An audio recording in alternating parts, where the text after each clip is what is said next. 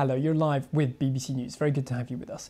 Russia and Ukraine have exchanged hundreds of prisoners of war. It's the first such swap since a plane was shot down last week carrying dozens of captured Ukrainian soldiers. Let's go live now to Ukraine and our correspondent, Sarah Rainsford, who's in the capital, Kiev. Sarah, good afternoon. What more do we know? What kind of numbers are we talking about?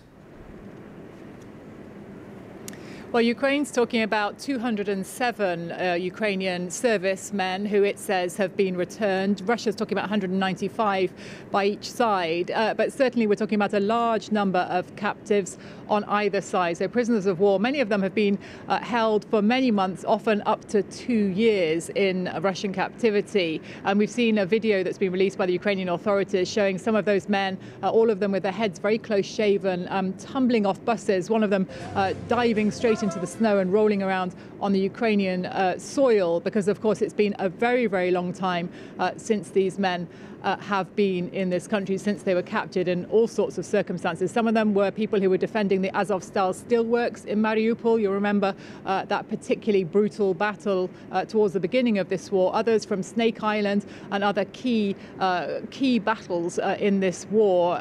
many of them shouting glory to Ukraine as they came back. They were being wrapped in the Ukrainian flags and, of course, uh, calling home. Uh, some of the, the videos showed soldiers crying as they spoke to their, to their relatives in in many cases, it'll be the first time they've spoken for many, many months because we've spoken to other uh, families here who still have Ukrainian soldiers in Russian captivity who say they haven't heard from them for almost two years. So those will be extremely emotional phone calls, of course, uh, for those families.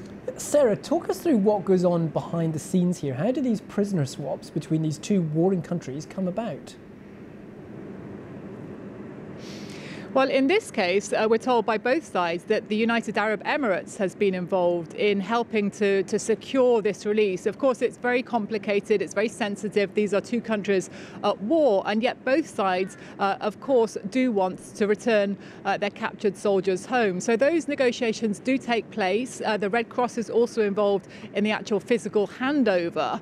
Um, also, uh, it is the 50th prisoner exchange since the beginning of the full scale invasion. So these are fairly frequent frequent, although the last uh, big one was back at the beginning of January, and there was supposed to be another swap exactly a week ago. And you'll remember uh, that when that swap was supposed to happen, that's when a Russian military uh, plane crashed in the Belgorod region, close to the Ukrainian border. And Russia then claimed that there were dozens of Ukrainian prisoners of war on board that plane. Now, it's provided no proof of that, uh, nothing to suggest that dozens of prisoners were on board, but it is continuing to claim that. And in fact, uh, President Putin is claiming today that that plane was shot down by Ukraine using a Patriot missile, so an American supplied missile. Uh, again, there is no proof of that. We've seen nothing to stand that up, but Russia is continuing to insist that Ukraine is continuing to say there needs to be an investigation uh, and that they don't as yet know what happened to that plane.